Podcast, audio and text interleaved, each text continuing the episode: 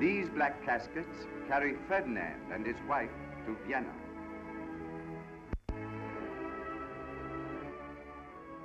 They are the prelude to slaughter.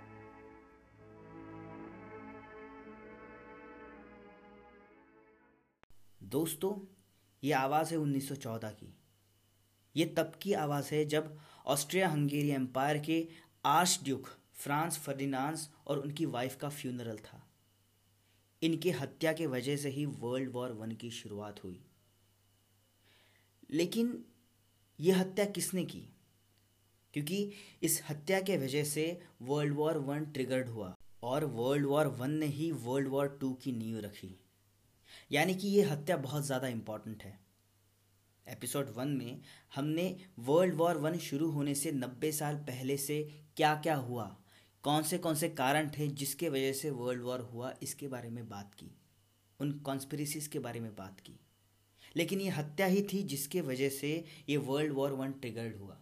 तो ये हत्यारे कौन थे? इन्हें क्या चाहिए था?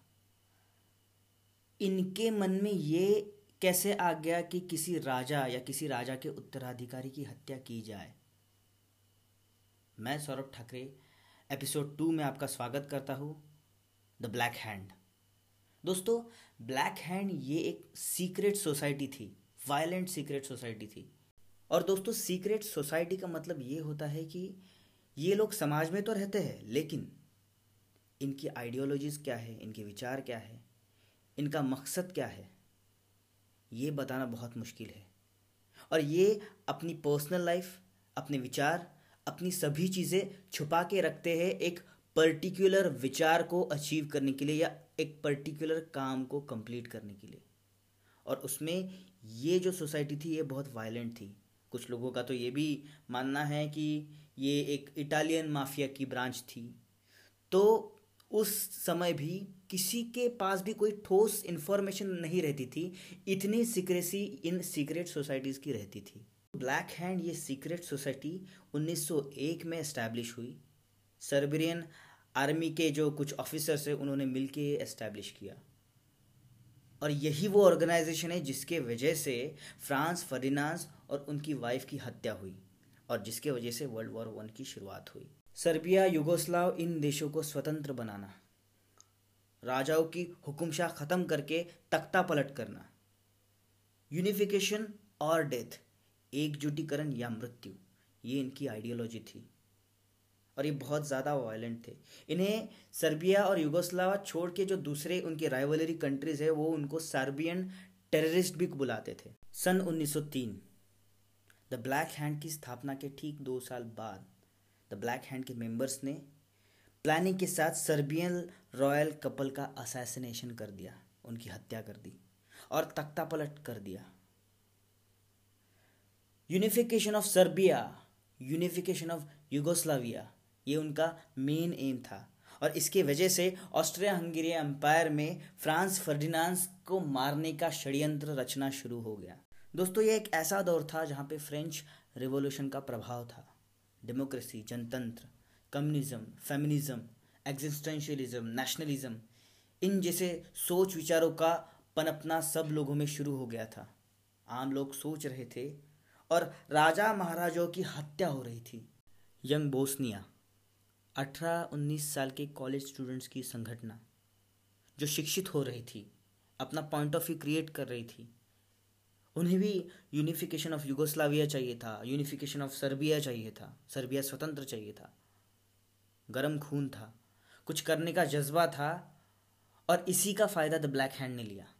द ब्लैक हैंड ने यंग बोस्निया को अपने प्लान के बारे में बताया, उन्हें अपने साथ लिया।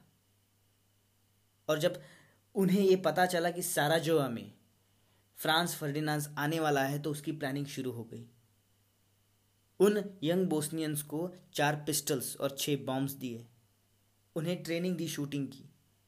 और सात बोस्नियन मिलके जब फ्रांस फर्डिनांड साराजोआ आया, उसी वक्त सात बोस्नियंस वहाँ आए। और 28 जून 1914 की सुबह, जब आर्च ड्यूक फ्रांस फर्डिनांस जो ऑस्ट्रिया हंगरी एम्पायर का प्रमुख उत्तराधिकारी था, वो जब वहाँ पे साराजोवा में आया, तब ये यंग बोस्नियंस ने पूरी प्लानिंग की थी और उसमें से एक गावरीलो प्रिंसिप ने उसे उसे और उसकी वाइफ को गोली मारकर हत्या कर दी। दोस्तों, इनका माइंडसेट एक अलग ही लेवल पे था। वो मरने से नहीं डर रहे थे और एक सोच लेके चल रहे थे। जब गावरीलो प्रिंसिप ने फ्रांस फर्डिनांस और उसकी वाइफ की हत्या की तो वो खुद को भी गोली मारने वाला था, लेकिन वो वैसा कर नहीं सका। सत्रह अठारह साल के एक लड़के ने एक राजा उत्तराधिकारी की हत्या कर दी। गावरीलो प्रिंसिप। दोस्तों, गावरीलो प्रिंसिप ने अपने आखिरी दिनों में ये कहा कि मैं एक यंग युगोस्लाव नेशनलिस्ट हूँ, जिसे यूनिफिकेशन ऑफ़ युगोस्लाव चाहिए। और वो वो किसी भी कंडीशन में, किसी भी स्थिति में, किसी भी स्टेट में होगा, मुझे मंजूर है। अदरवाइज़ डेथ इज़ प्रेफरेबल दोस्तों, एक अलग माइंडसेट एक अलग सोच लेके आए थे।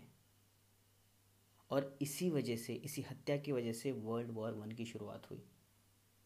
इन यंग बोस्निया की जो ऑर्गेनाइजेशन है इनके कई लोग world war one world war two के बाद भी जीवित थे।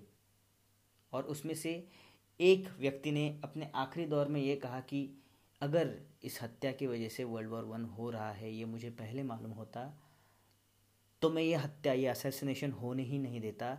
ये मेरे लाइफ की सबसे बड़ी गलतियों में से एक है। उस असैसिनेशन के दिन क्या क्या हुआ? क्या क्या कॉन्स्परेसीज हुई? क्या क्या प्लानिंग हुई? ये हम डिस्कस करेंगे अगले एपिसोड में अगले पॉडकास्ट में। तब तक एन्जॉय धन्यवाद।